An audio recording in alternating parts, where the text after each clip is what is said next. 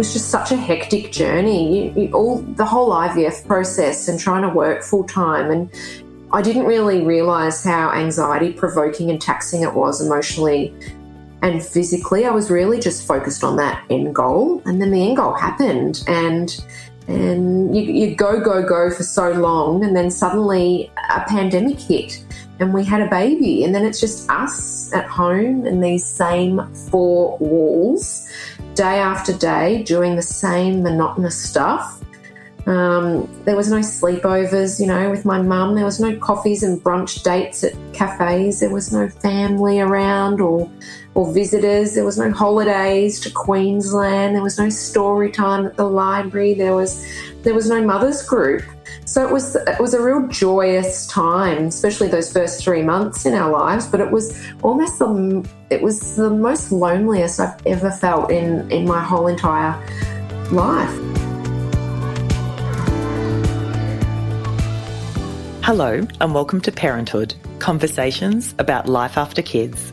I'm your host, Leonia Kidanor, and every fortnight I will bring you discussions about the real and raw realities of parenting life behind the Instagram filter. Join us as we laugh, cry, and bond over the organised chaos that is parenthood. Phoebe, Matt, welcome to the podcast. So great to have you guys on with us today. Thanks for having us. Thank We're you. so excited. Very excited. I always love getting dads on, Matt. So it's awesome that you could be here with us as well because we were actually the Mum Life podcast. But I just love hearing dads' opinions and getting their take on the parenthood journey as well. Because if you are fortunate enough to be in a couple, I mean, there are two parents in the pictures. So it's so great to have you with us today. And thank you for being brave enough to share your story. Absolutely. No, I'm happy to be here. So, for everyone listening, um, we've actually been friends for many a years. We actually ran in the same circles during all the way back from high school days. So it's um it's been really cool to see your journey, guys, and um probably similarly you guys seeing mine. Um, but what we haven't done is really delve deep into some of the experiences that you had from trying to conceive and even the first year of parenthood. And um, what I'm really interested in, and I think this is where a lot of people get a huge amount of value, is really understanding some of the challenges that we do experience that we, you know, are happening behind closed doors and no one's talking about them. And I think, you know, the more t- the more we talk about these challenges, the more that people hear about other people's true stories and not just the stuff they see on Instagram. Um, you know, the more we sort of realize that, yeah, it can be a bumpy road for, for us all. Um, and the other thing on that was I actually looked up I don't often look at our um, listenership and um, you know how many people are listening to episodes, etc. But more recently, I did for the first time, and what was really interesting is that, that our episode called Challenges Conceiving with Sonia O'Mara was one of our most listened to episodes. Um, so that really tells me there's a thirst out there for more true stories around people's conceiving journeys. Happy to be here and happy to help. So we'll start right from the start. So, Phoebe, I'll throw it to you first. Yep. When did you know that you were ready to start trying for a baby? It was pretty quick. It was on our honeymoon, I think. We did the romantic honeymoon um, first in the Maldives, which was mm. lovely. And then we mm. um, did a honeymoon with our bridal party the week later in Bali. Mm. And it was funny, all of us females were just laying by the pool all day reading books about how to get knocked up and yeah. and all of those things and just started to learn about ovulation and mm. and how it all works and mm. hearing different stories about friendship groups and finding out that it's really not as easy as as we all think. You mm. spend a lot of years um, trying not to get pregnant mm-hmm. and then suddenly you find out sometimes it's not that easy so mm. Yeah, I think it was the honeymoon. It was quite quick that we knew we wanted to start trying, and I think it was just mm. a few months later that we came home and we and we did start trying.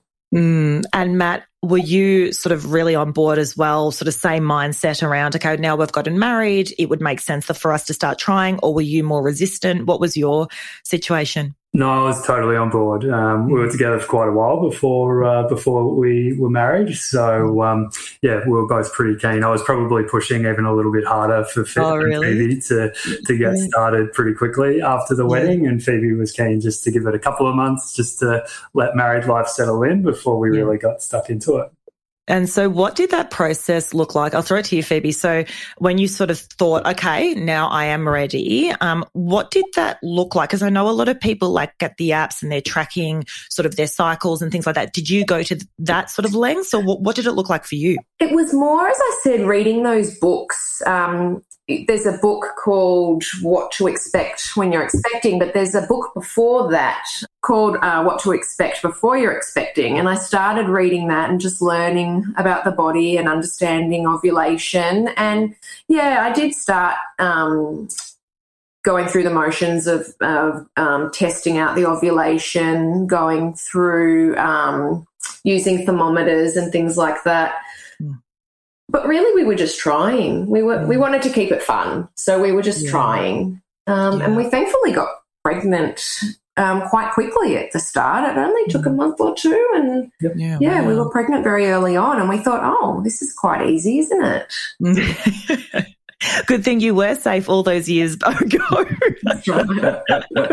so, so talk to me from where. Tell me about the day that you found out you were pregnant the first time. we were in Sydney on a weekend away. Um, it was a very special weekend, and I was a day late, and I was so excited to, to take a pregnancy test. So I got up at four o'clock in the morning to, to go to the bathroom and took a test by myself, and it turned out um, positive, and I was blown away. I was so excited. So I ran into the room, woke up Matt, and and told him the good news. I was very confused and sleepy uh, at first, but um, very quickly realised how exciting it was, and Yeah. um, it was really like a, a fairy tale because it had happened so quickly, and it was probably quicker than what we were expecting.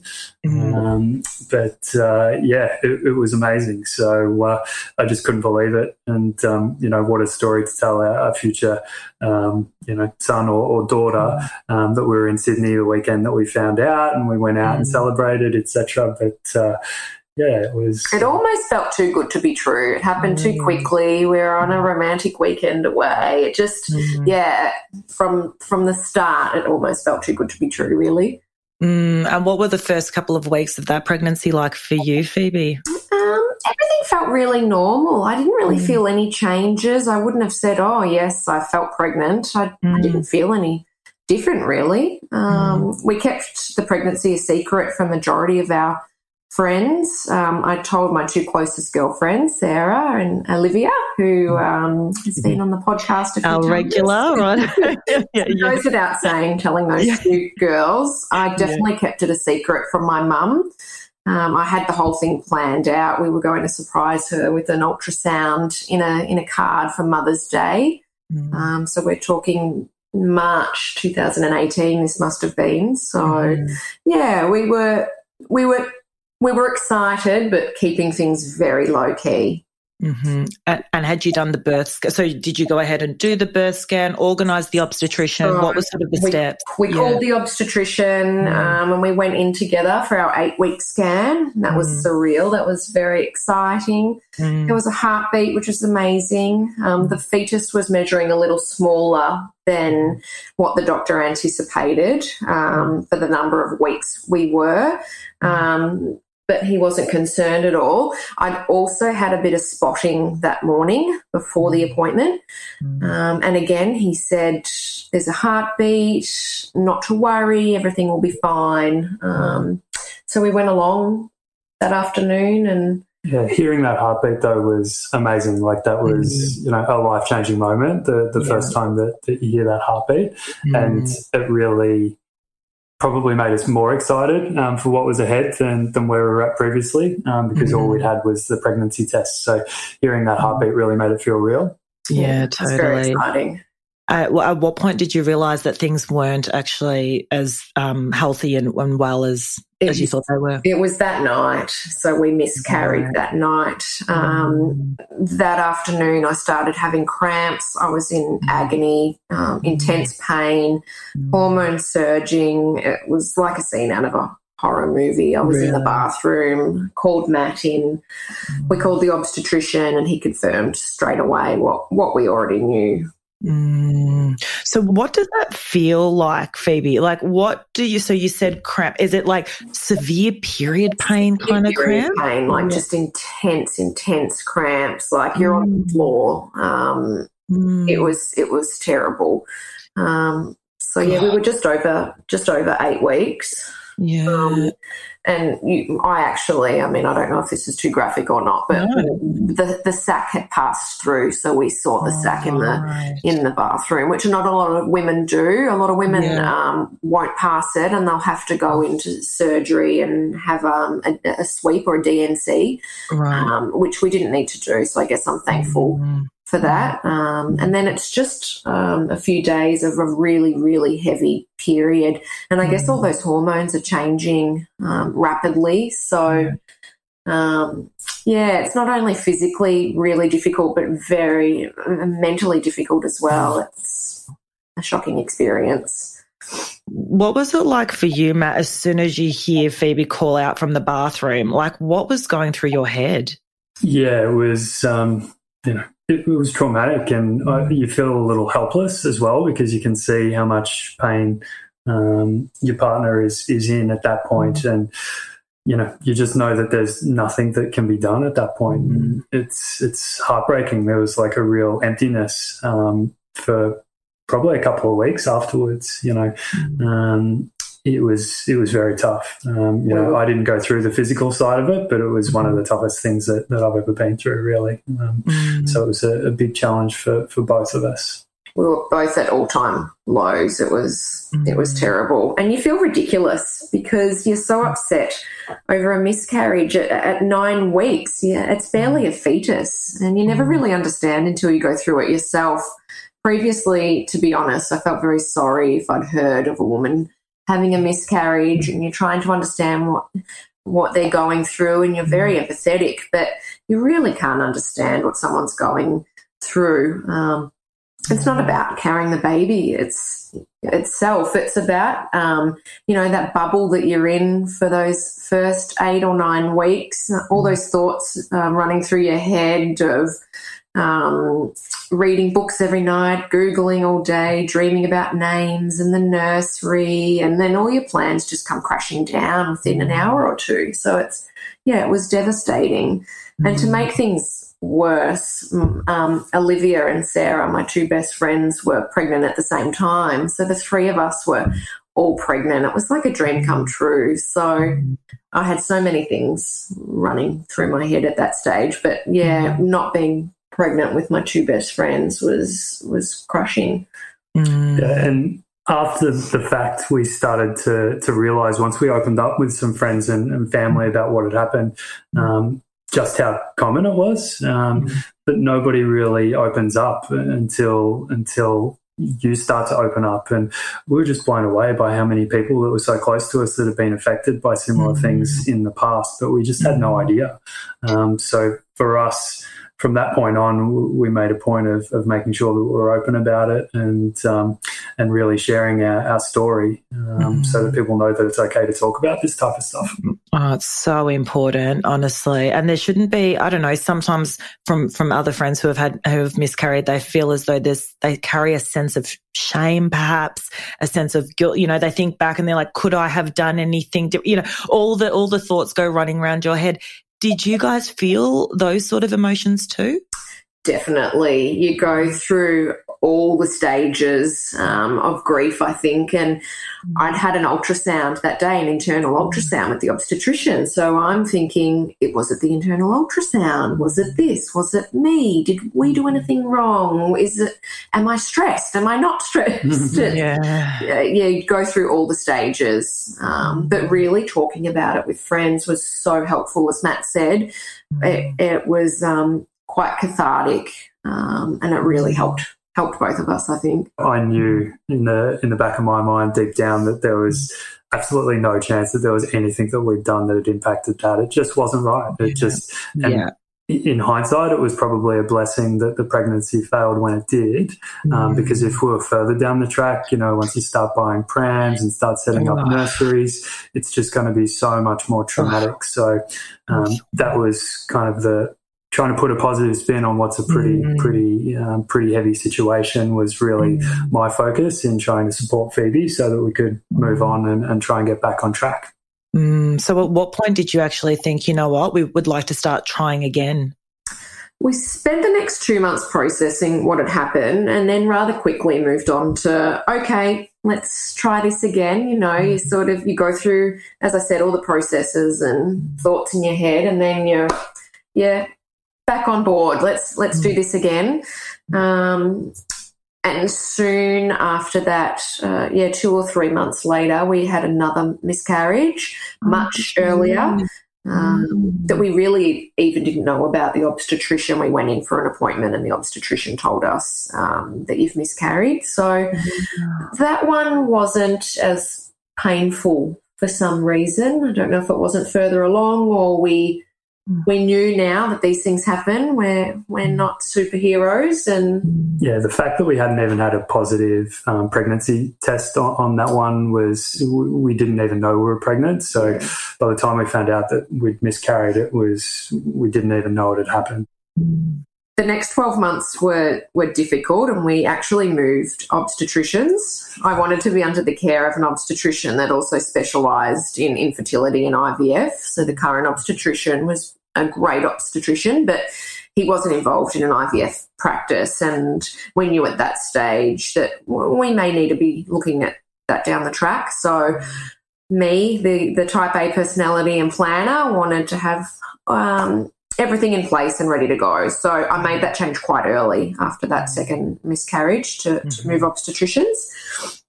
At that point, really, we needed a plan. I needed someone to tell me what to do, how how we're going to go through this, and whether it was IVF or whether it was other things. I mm. needed a plan. Um, so the new obstetrician was fantastic. He was super mm. supportive and great at building plans. And we saw him and we went through all the initial fertility testing just to mm. really find out if we're we're both healthy and all all the parts are working properly and and so far So, at what point did you um, actually make the decision to say, you know what, we're actually going to do these tests now, just to make sure that everything's working, etc. How long had you been trying for after the that second miscarriage, and then going to see the obstetrician for the tests? Would have been about six months of Okay. naturally trying, um, and it was negative test after negative test. Yeah. Um, so you know, at the start, it was we were getting pregnant quite easily, and that was that was great. The pregnancies weren't viable, but we were getting pregnant. And then um, over the next six months, it was negative test after negative test. So that's when we we thought we need a plan here of of what we're going to to do. So we went through all the testings, um, and there was no findings for either of us that would be giving us any um, cause for infertility. So that that was great news. Yeah, huge relief um, Mm. because that was playing on the back of our minds after Yeah. uh, a couple of failed attempts and then um, and then a number of months trying without any success. Doesn't Mm. feel like it's a long time because it can take a long time to fall Mm. pregnant. Um, Yeah. But for us, those miscarriages were definitely playing on our mind a little bit. So we we felt that it was best to get it checked out um, before we before we, we kept trying. It's the best thing. I mean, speaking to so many different couples and, and mothers, etc., over this p- podcast, um, one of the biggest regrets for a lot of people is they didn't seek support earlier and they just kept trying. And I had, you know, a girlfriend who tried for four years and then eventually sought support. And, you know, and like when you know what you want and you, and she was type A too and very driven and goal oriented. I cannot even imagine the headspace you would be month after month feeling like you failed, you know, in, in what you're trying to achieve. Just on that, Phoebe had like, where is your head at in, during those six months when you're trying and you're not achieving where, and you're an achiever. So where, where was your head at? It was it was terrible. I was Mm. I was getting more and more anxious month after month. It Mm. was it was horrific. We we saw Chris, the new obstetrician, and, and after we did the tests, he said, "Look, keep trying naturally for a while, and then we can um, start some ovulation induction injections." Um, so that's basically the, one of the first fertility treatments that you can do before IVF, and it's um, injecting medications, hormone medications into your system to um, regulate your ovulation and then increase the number of eggs during a cycle, which then would hopefully increase your chance of pregnancy. So we tried that for a few months, and that's a daunting task itself, you know, giving yourself injections. And all my good girlfriends know I hated injections, I hated needles. And I hate them too. I'm known oh. to faint in hospitals. So yeah. uh, Phoebe wouldn't let me near her with, with oh. the needles. So Phoebe was an absolute trooper, having to sort of uh, man up. And I think the first couple mm. You you got some help from friends uh, and whatnot mm. to, to to get it done. But over time, you just grew in confidence, and it was it was mm. amazing to see Phoebe so determined to uh, to, to get through that herself. It was it was great. And is it, it does it play with your hormones big time as far as yeah yeah, yeah it does. Um, mm. It's a lot of blood tests, a lot of visits to the doctor, and they're they're they're tracking everything as well. Um, they're tracking all the ovulation signs for you, and then they sort of tell you, okay, you you need to go now. This is your your time, um, mm-hmm. which is also stressful for the male because mm-hmm. you'll see you'll see the obstetrician that day, and he'll say, okay, we're going to give you a trigger injection now um, mm-hmm. to trigger ovulation. You need to go home and and uh, have some fun in the bedroom in this three hour window. And that's a lot of pressure for, yeah. for both of you, but it's a lot of pressure for the husband. Mm. Yeah, what was sort of what was that like for you, Matt? Like just kind of going through that process. Yeah, it was a lot of stress and a lot of pressure um, because it really narrows that window. Whereas previously, um, there are a lot of variables. Um, mm-hmm. This really does, as I said, narrow the window where you uh, where you need to to perform, basically. Mm-hmm. So it, it, made it tougher, and it probably played on on both of our minds a, a little bit more, and potentially even added stress to the situation, um, which was already already stressful enough. So it was a it was a an interesting process to go through, that's for sure. And then again, it was we were doing um, these inductions um, for a few months, and it was a negative test again, month after month. So that was, I think that was we were both just feeling anxious month after month, and not even really knowing it then, but our obstetrician was great, Chris. He really saw the signs that both of us were getting quite stressed. Mm. Um, and he was fantastic. He's got a great support team with nurses and psychologists. And, and one thing we did do was get a referral to uh, a fertility psychologist um, oh, okay. that Chris recommended, and and that was wonderful. We both went along together um, each week and and did a, a, number of sessions with her, and that was a really good way to support each other um, as well, which was good. I that found that amazing. really Yeah, I'd never heard of that um, a fertility psychologist specifically. I mean, it makes so much sense, but I mean, that's a great tip for anyone listening who is struggling as well. Like, you know, looking up someone who who specializes in that area. Were there other things that you did during that process that you found supportive? That was the main the main one. And we yeah. and we we thought okay well what's next in the plan? It, it's ivf and we spoke to chris um, and he gave us um, all the ins and outs of ivf um, we really started to educate ourselves mm-hmm. but we thought we, we, need a reset here. So we really started um, the psychology lessons once a week and we thought okay let's plan a trip to to europe. Um, one last holiday before the, the IVF starts. So mm-hmm. I think that was really good as well. Um, a holiday to take away from everything, to relax. Um, was, I could let my hair down. Yeah, it was a real restart for, for both of us. And we both hadn't had a decent holiday for, for quite a while. Um, mm. You know, we had the honeymoon, but prior to that, it was it was a long time before uh, before our, our previous trip. So we mm. were uh, we really needed it at that point. So it was the perfect circuit breaker for us before we really mm. got got into the IVF side of things.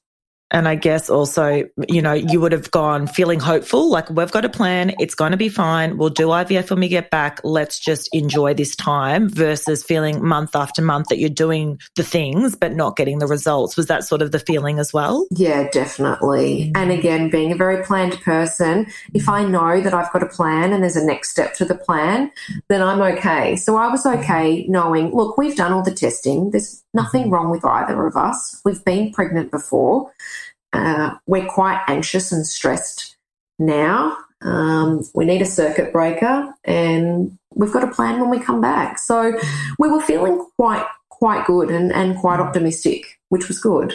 Mm. Yeah. So, what happened when you got back? Talk us through the IVF process. And actually, even before you talk about your journey, tell me a little bit about how it works because I'm sure there's other people listening as well who, who have no idea. Yeah, definitely. So, well, we returned from Europe and we met with um, Monash IVF. They were fantastic. It's a great experience. Um, you feel supported each and every step of the way, nothing's left unturned. There's always someone to speak with. IVF was a way of creating healthy and strong embryos and then having implanted them at the perfect time and having the correct medications then to aid the body in remaining pregnant in those early weeks. Mm-hmm. Um, we already had private health insurance, so that was really um, that was really helpful. They give great mm-hmm. rebates, and also mm-hmm. Medicare give really good rebates, which I never knew as mm-hmm. well. So um, make sure that you register for the safety net um, which is a tip for anyone starting IVF because they give really good mm. rebates. Okay. Um, the first payment, I'll talk about pricing because yeah. that's something that we didn't we didn't know. No one really yeah. speaks about no, pricing. that's right. Mm. So the first payment was roughly five thousand dollars, but it includes all the appointments. Um, they've got a dedicated team of professionals, and you're you're um, given a nursing team, which is great, of three nurses who you can call twenty four seven. Um, it includes all your blood tests, all your scans, ultrasounds, medications, counselling as well. So um, the counselling that is um, you must do that with with IVF plus police checks. So it's a, it's a lot to go through. There's a lot of steps involved, but the price mm. includes all of that, which was helpful for your first round. Is that so 5K for your first round? Yeah, so that's your first yeah. round. And okay. then you pay additional fees, which are about $2,000 if you need any further transfers or freezing of embryos. Um, mm-hmm. So I was thinking in my head it was probably going to be about $10,000. So we were mm. happily surprised with $5,000 plus mm. the rebates as well. So it was achievable for us. Do you have to have private health to do IVF? No, no. Okay. Okay. So we found right. that the um you the money you got back from your private health insurance mm. was was helpful and worth it. Mm. So yeah, that's okay. the, the way we chose to go about it. But you don't have to. So, what was your very first visit like when you said, "Okay, we're jumping on the IVF process"? What happened next? Um, the first cycle is really taxing, as I said. You're, it's a lot of paperwork. You're getting everything sorted, going through all the steps, doing all the counselling, doing all the police checks and then you start going through the stimulation phase via hormone injections. So basically growing your follicles. Um, as well as taking hormones um, to ensure that the body doesn't ovulate naturally before your egg retrieval, and then medication to strengthen the uterus lining. Um, so, is that injections plus medication during correct. that process? Is that what correct. it is? Okay. Yeah. And how often do you inject? Once to twice a day. Okay. Yeah. Does it hurt when you're injecting yourself? Yes. Yeah. yeah. Some of them don't. I'm going to say some of them don't. I don't want to scare mm. people. Yeah. There's a few that do. There's a few okay. larger than others. So okay. And then, like day one of injecting yourself, do you straight away feel the physical implications, the emotional implications of having injected yourself? Or is it a build up over time that you start feeling a little off? Or I think it's emotional? a build up over time. Okay. Each day you mm. start to feel those hormones racing through mm. the body. Um, mm. Yeah. What does that feel like? What What are the sensations? What was it like? Definitely not physical, physically ill, but you just okay. feel different. And I think a lot of that is the progesterone. Progesterone does weird and wonderful things to the body, and that's the one that is thickening the lining of the uterus. Okay. Um, it's actually a, a pessary. Um, and that one does weird and wonderful things to you. You How just long- felt different. You can't put your You finger on it, but you just felt Yeah. different. How long do you need to inject for for that first bit? It's one to two weeks, Okay. um, and you're going into the hospital as well for daily blood tests and scans to monitor the Daily. follicles, watch them grow, how many are there, um, and then they tell you exactly when to give yourself the trigger injection again. Mhm. Um, and that's to um, assist with the egg retrieval. So the egg retrieval is actually done in hospital under general anaesthetic. Mhm. So you go in that morning, you've you've done your trigger injection, you both go into hospital, you stay together for the first part, um, and then you say goodbye to each other, and I go off to sleep and into surgery for the egg retrieval, and Matt uh, goes into another room for his contribution. What do you Yeah, yeah. Yeah, so uh, it's uh, definitely uh one of the most awkward things that I've really had to go through because you had to go through it a couple of times through throughout this stage with the initial tests and then obviously with the IVF process. Um, I think this time though, it's it, there's a lot of pressure because the the sample is a fresh sample for the male, and it Mm. has to be done within an hour of the egg retrieval because it's Oh, important for the eggs and the sperm Mm. um, to be put together as soon as the eggs come out of the egg retrieval. So it's it's quite a process, and it's all about the length of time. So I think that's a lot of pressure as well. Where when you had done it previously, it was Not just so much pressure. Yeah, that's Yeah. right. and um, just tried not to think about it too much and um, Yeah. got in there and did what I need to do so that Yeah. uh, so that we could keep the thing keep the thing moving. Yeah. we can laugh about it now. Yes. exactly. Again, when, when you talk to your mates about this over a beer, it's amazing how many people have actually been through it as well. So a couple of my mates had some very funny stories where they had to uh, stick the sample under their armpit to keep it at a temperature while they drove it to the hospital. It's uh, quite the quite the visual, but uh, yeah, didn't have to do that this time around. that is gold. So the embryology team take the eggs and the sperm, and they're located at the same hospital that you have your retrieval. So it's all done there on that day. Uh, We go home, so um, Yeah. we've we've done our two bits, and and we say goodnight, and we go home, and then it's up to the embryology team now to do their work. So. They basically put it in a petri dish and they watch it 24 hours a day for five days. Um, they call you every every day to give you updates on the eggs um, and whether they're fertilizing into embryos. And we had eight eggs retrieved, which was a good number. I think Okay. anywhere between five to 15 is normal. So we were, we were really happy with eight. Yeah. Um, and then five fertilized over those five days. Um, Is that a good number? Like, as in, what what do they say for a success rate, or what's an average? they when when it comes to that part, they don't give any averages, and all they say is you only need one. yeah, I think it's quite common to lose a lot on the way. Not all Right. fertilize, and not all Mhm. survive the five day incubation period. Yeah. Um, it's quite normal to have your numbers drop off as the days go on. So there's, there's definitely a drop off rate that they talk about, and Mm. at at the start, there's potentially eggs that aren't even suitable for fertilization. So that was the first drop off rate.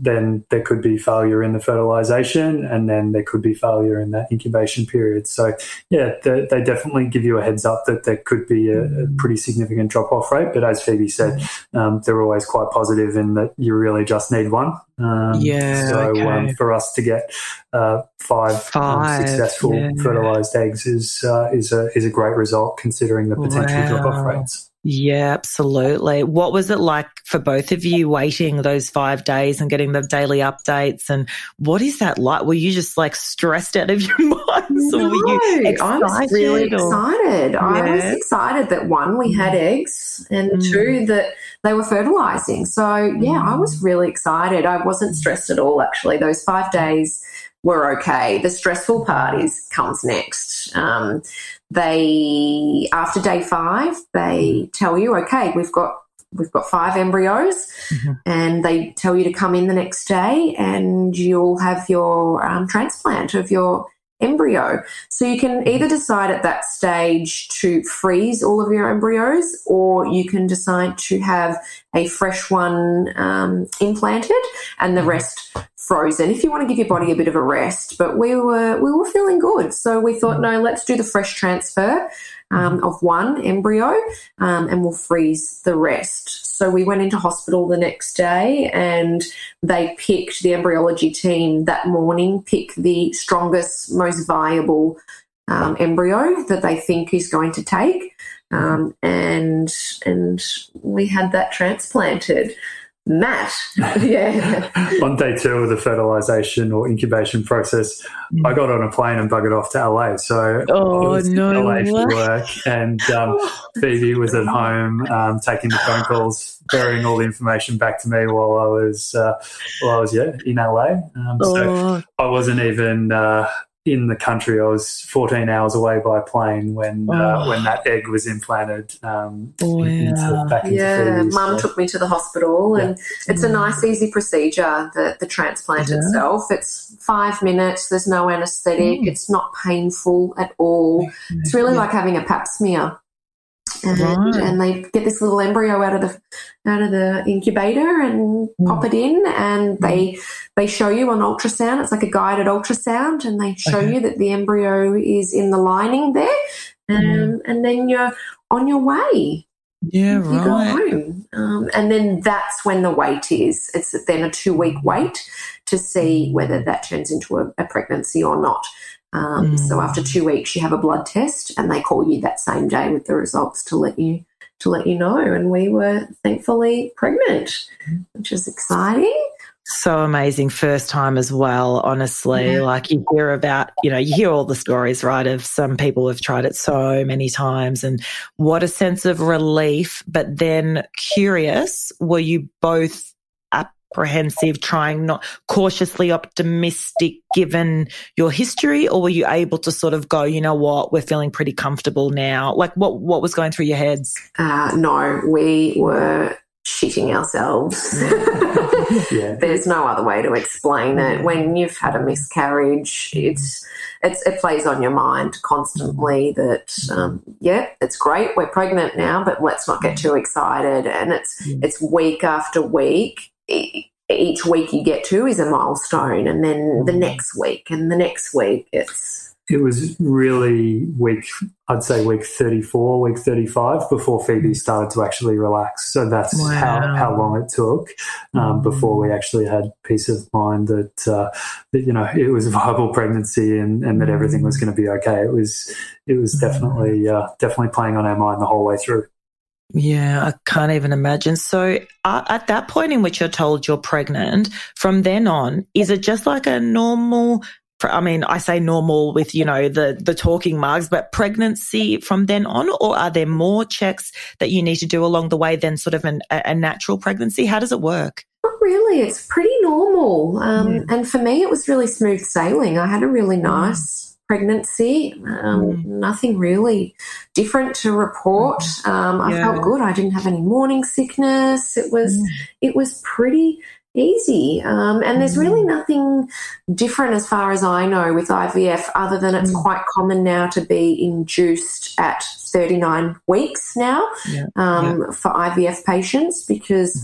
Uh, research papers are showing that the amniotic fluid um, and and the uterus really stops functioning for for the baby at 39 weeks. So it's best to get the baby out, um, mm. which also was suited me quite well. I was petrified of going into labour at 39, 40, 41 weeks mm-hmm. in the middle of the night, calling the hospital. No, you can't come in yet. You need to be this, you know, far along. And yes. I just, the unknowns were so daunting to me. So when Chris yeah. said I would prefer to induce you at 39 weeks, this will be your date, this is your time, mm-hmm. we'll see you then. I thought, great, I'm going to put that in the diary. Thank you very much. You feel so civilized, don't you, when they tell you that? So pregnancy number one with me, with Noah, I did it sort of then I guess um, we just sort of let it happen, and um, and so I had the whole waiting at home and all that, and I was terrified, right? Pregnancy number two, I had really bad. So for both pregnancies, I had really bad prenatal depression, but not I won't say really bad. I had prenatal depression, um, but number two was worse, weirdly. And so it got to the point where my obstetrician said, look, for your peace of mind, we're going to look to induce you instead because I was just so anxious about the whole thing.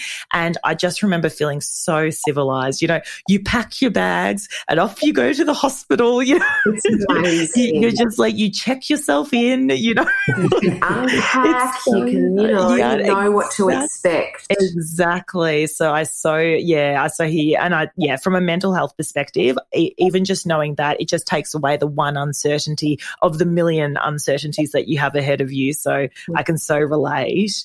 Um, so once you gave birth, tell me I'd, I'd, be really curious for for each of you i mean what shocked you the most after giving birth whether it's the birth process itself or even just the very early days of having a newborn what shocked me, they don't prepare you for the things they should.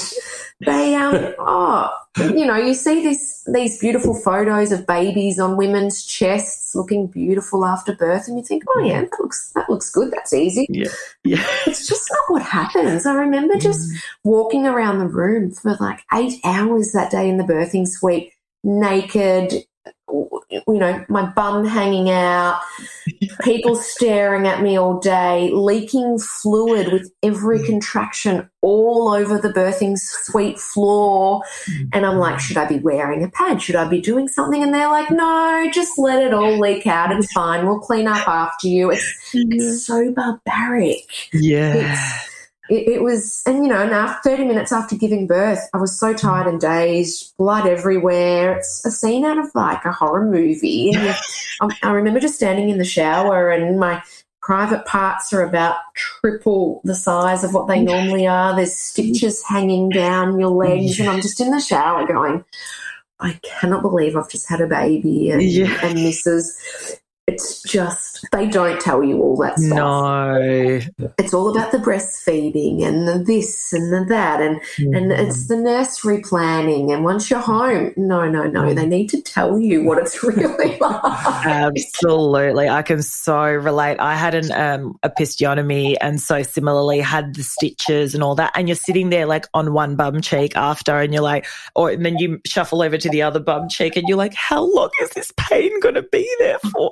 putting ice packs down ice there. Down there. It's crazy, but it it's all worth it. And people must forget about it because they go back and do it again. Yeah. what about you, Matt, in those very early stages, birth and, you know, the first couple of weeks? What, what comes to mind around the shock factor? Yeah, I agree. I mean, nobody warned me that I'd be following Phoebe around for those eight hours with paper towels mopping up after her. So I'm sure to warn all of my mates as soon as I find out that they're pregnant with their first. I'm like, okay, here's, here's the lowdown. So uh, it, it, really was um, an amazing process, though. Um, mm, yeah, Phoebe Phoebe was amazing that day, um, and it's like when the baby arrives, it's just the most euphoric feeling that you just cannot describe and everyone says it and when you're hearing about it in the lead up to it's like oh, okay i'm sure it'll be amazing but words really can't describe how amazing it is and the love that fills that room um, you know in the first couple of hours after after the birth. It's it's quite amazing.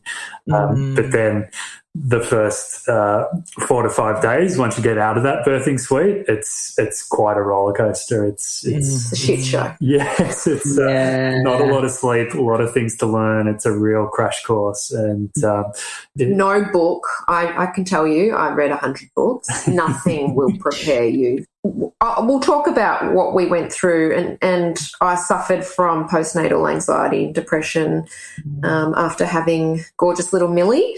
Um, she was an angel, an angel child, an angel baby, and I was very emotional at the start, but it wasn't until the third month um, that you realise that I realised something something was different. Um, it was just such a hectic journey. You, you, all the whole IVF process and trying to work full time, and I didn't really realize how anxiety provoking and taxing it was emotionally and physically. I was really just focused on that end goal, and then the end goal happened, and and you, you go, go, go for so long. And then suddenly a pandemic hit and we had a baby. And then it's just us at home in these same four walls, mm. day after day, doing the same monotonous stuff. Mm. Um, there was no sleepovers, you know, with my mum. There was no coffees and brunch dates at cafes. There was no family around or or mm. visitors. There was no holidays to Queensland. There was no story time at the library. There was mm. there was no mothers group.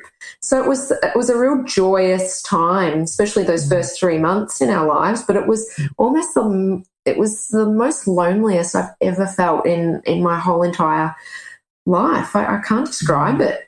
Mm. Um, and then we had the addition of Millie being diagnosed with hip dysplasia. I had breastfeeding issues. I was put on mm. Motilium treatment, which is the tablet to, to produce breast milk, which mm. played havoc on my hormones. Um, Millie mm. had a cow's milk allergy and had to stop breastfeeding, and she was allergic to every formula. My oh, grandfather passed away the week um, that I gave birth to Millie. It oh. was a tough time. So I think by the third mm. month, I um, I realised something felt something felt different, and it was really mm. insomnia, which I'd never suffered before. And I was walking around the house Millie was sleeping like a dream 12 hours a night mm. since, since seven weeks of age. Wow. Matt was sleeping like a baby. and then suddenly I'm walking around the house and there was three nights in a row at one stage where I was sleeping for 60 to 90 minutes and that's it. Oh, wow. So it was then that Matt sprung into action, I think. yeah, absolutely. And like talking about those first three months as a as a starting point, it was mm. literally like you heard Phoebe rattle them off there. It was like mm. every week we faced a new challenge, and it just felt like it was never ending. So it was literally as we got towards the end of that three month mark um, where we started to get into a little bit of a rhythm and we could start to see some some light at the end of the tunnel. Millie was sleeping well, and that's when Phoebe really really started to to realize that there was something else going on, and it wasn't just all of the challenges that we were facing. Um, so yeah, we we hopped to it. We moved pretty quickly.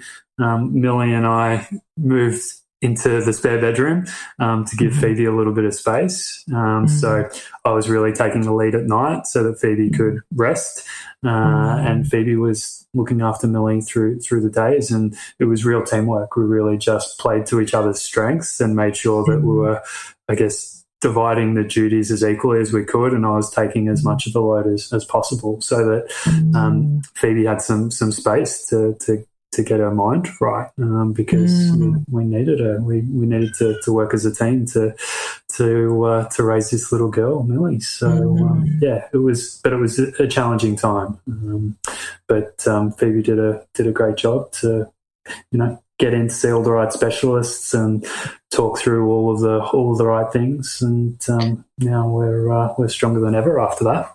Mm, after, so looking back on that journey, then Phoebe, what are the things you would recommend to, um, you know, mums or dads experiencing postnatal um, insomnia, you know, anxiety, all of those things? What helped you?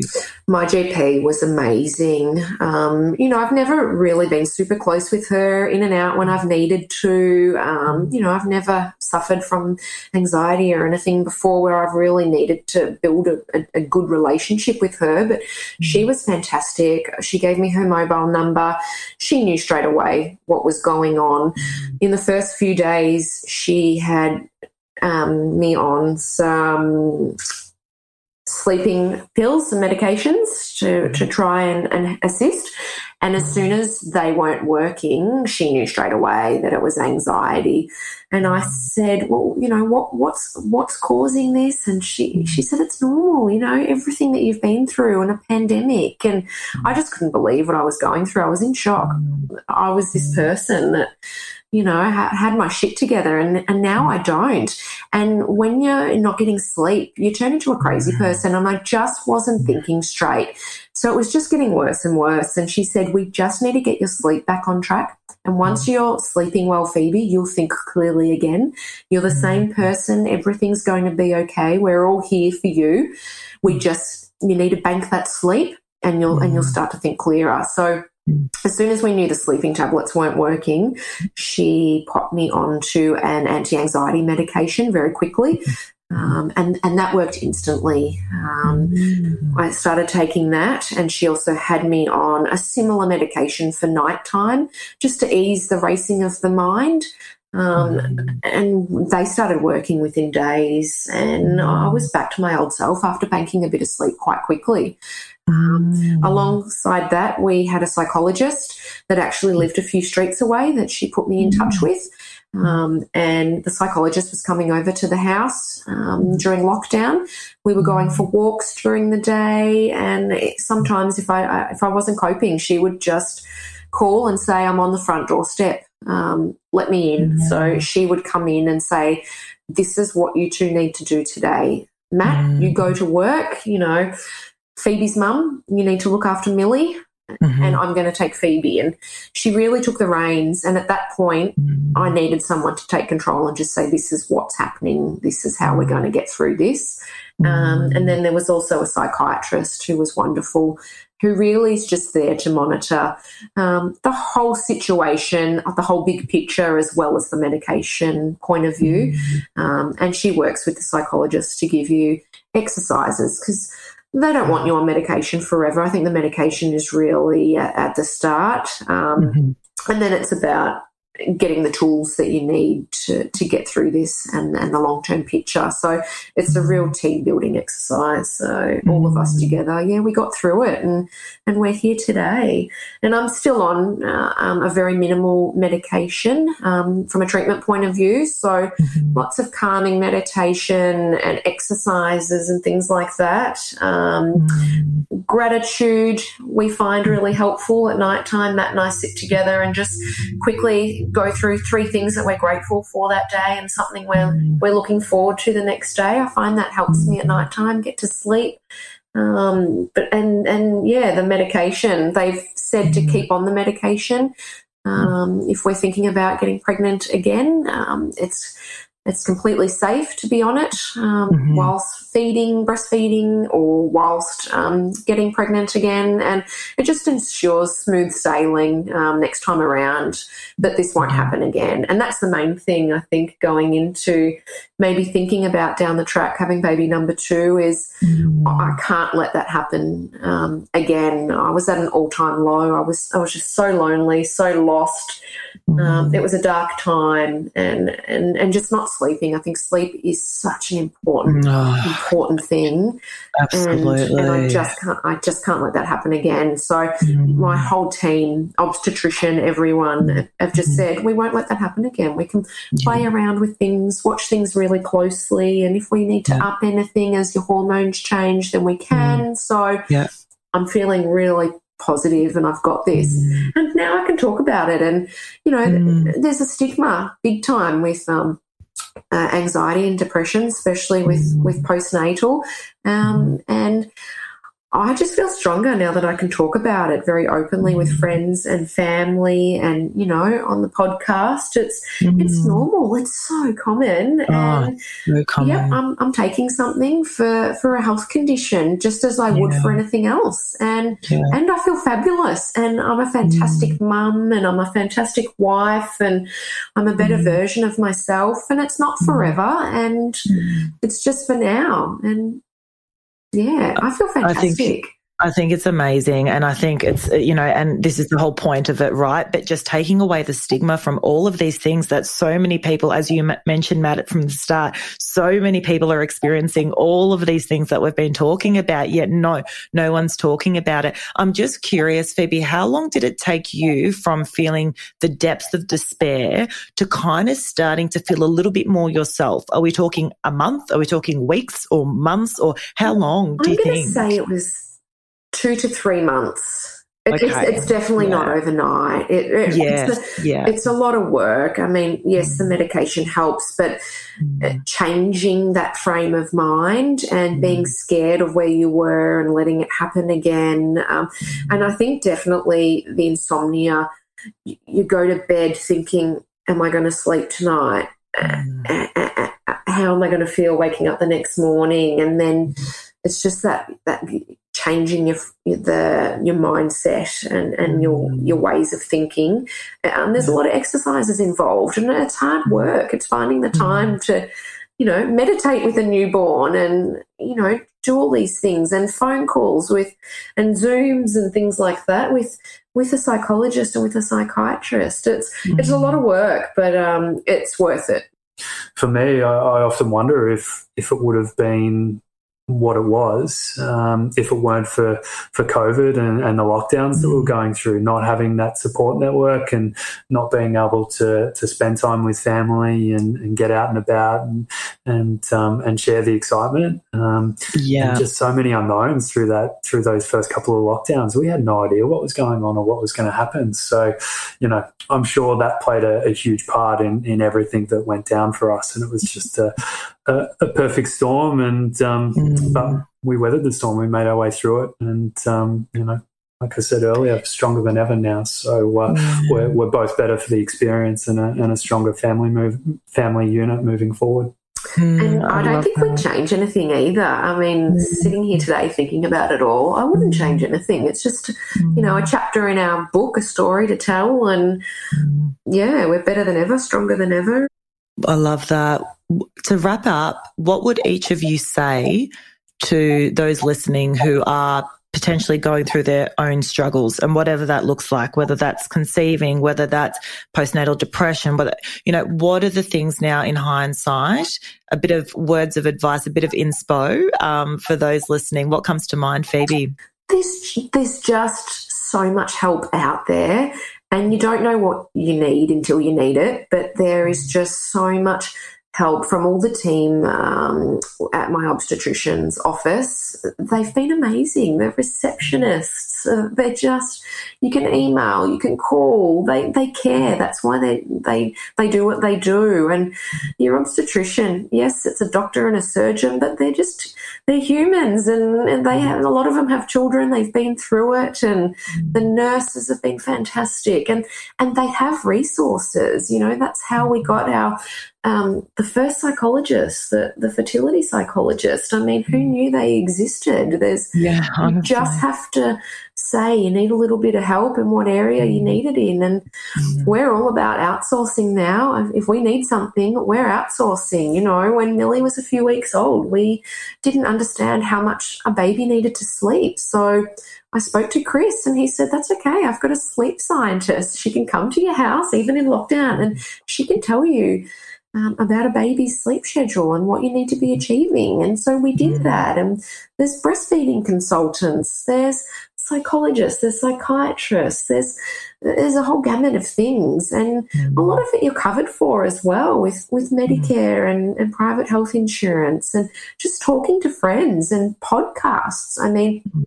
your podcast couldn't have come at, at, a more perfect time for me when I was on maternity leave and I was exercising every day to, to get the fresh air and the vitamin D and to clear my mind. I've just how I know that you do the same too, Leonie. The, getting out for those long walks is is really key for me, and I've mm. never listened to podcasts before. So, mm. getting into those, and I'm not mm. alone. There are so many people out there. There are so many resources, and and people going through the same thing. So, you're, you're not alone, and and just call out for help because there is just so much out there. Um, it's fantastic. So, I, I'm really not scared to to go and try for a second baby now. Mm. Um, I don't know when that will be, but mm. I'm not scared because I know how to outsource. I know that there's help out there, and I know to ask mm. for and put my hand up. I'm I've always been very driven and such a fast-paced person, and never really thought I needed help with anything. And and you know sometimes you do, and that's that's okay, and it's there. So I'm gonna reach out next time when I need it.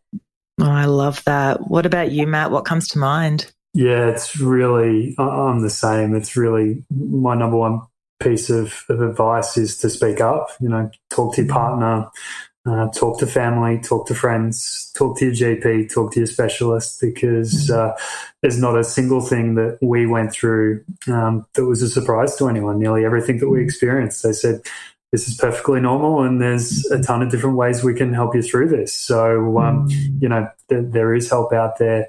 Um, someone's been down the track that, that you're on uh, before. Um, so leverage that and, and, make sure you understand what other people have done to, to get through it. Um, because, yeah, it definitely, once we spoke up and we started talking to the right people, um, it opened up a whole new world for us and, um, and, and things got better really, really quickly. So, mm. yeah, that's it. Speak up. I love that. Thank you both so much for, for being with us today, for sure, sharing your stories so vulnerably. Um, you know, really appreciate it. And I know that you'll, you know, have inspired a lot of people listening. So thanks again, guys. Yeah, pleasure. It was so nice. Thanks, Leonie. Thanks for listening. If you enjoyed this episode, be sure to subscribe, leave us a review, and give us five stars if you're feeling fancy. Want to be part of the parenthood community? Join our Facebook group and follow us on Instagram at Parenthood Pod. Now I'll let you get back to the organised chaos. Until next time.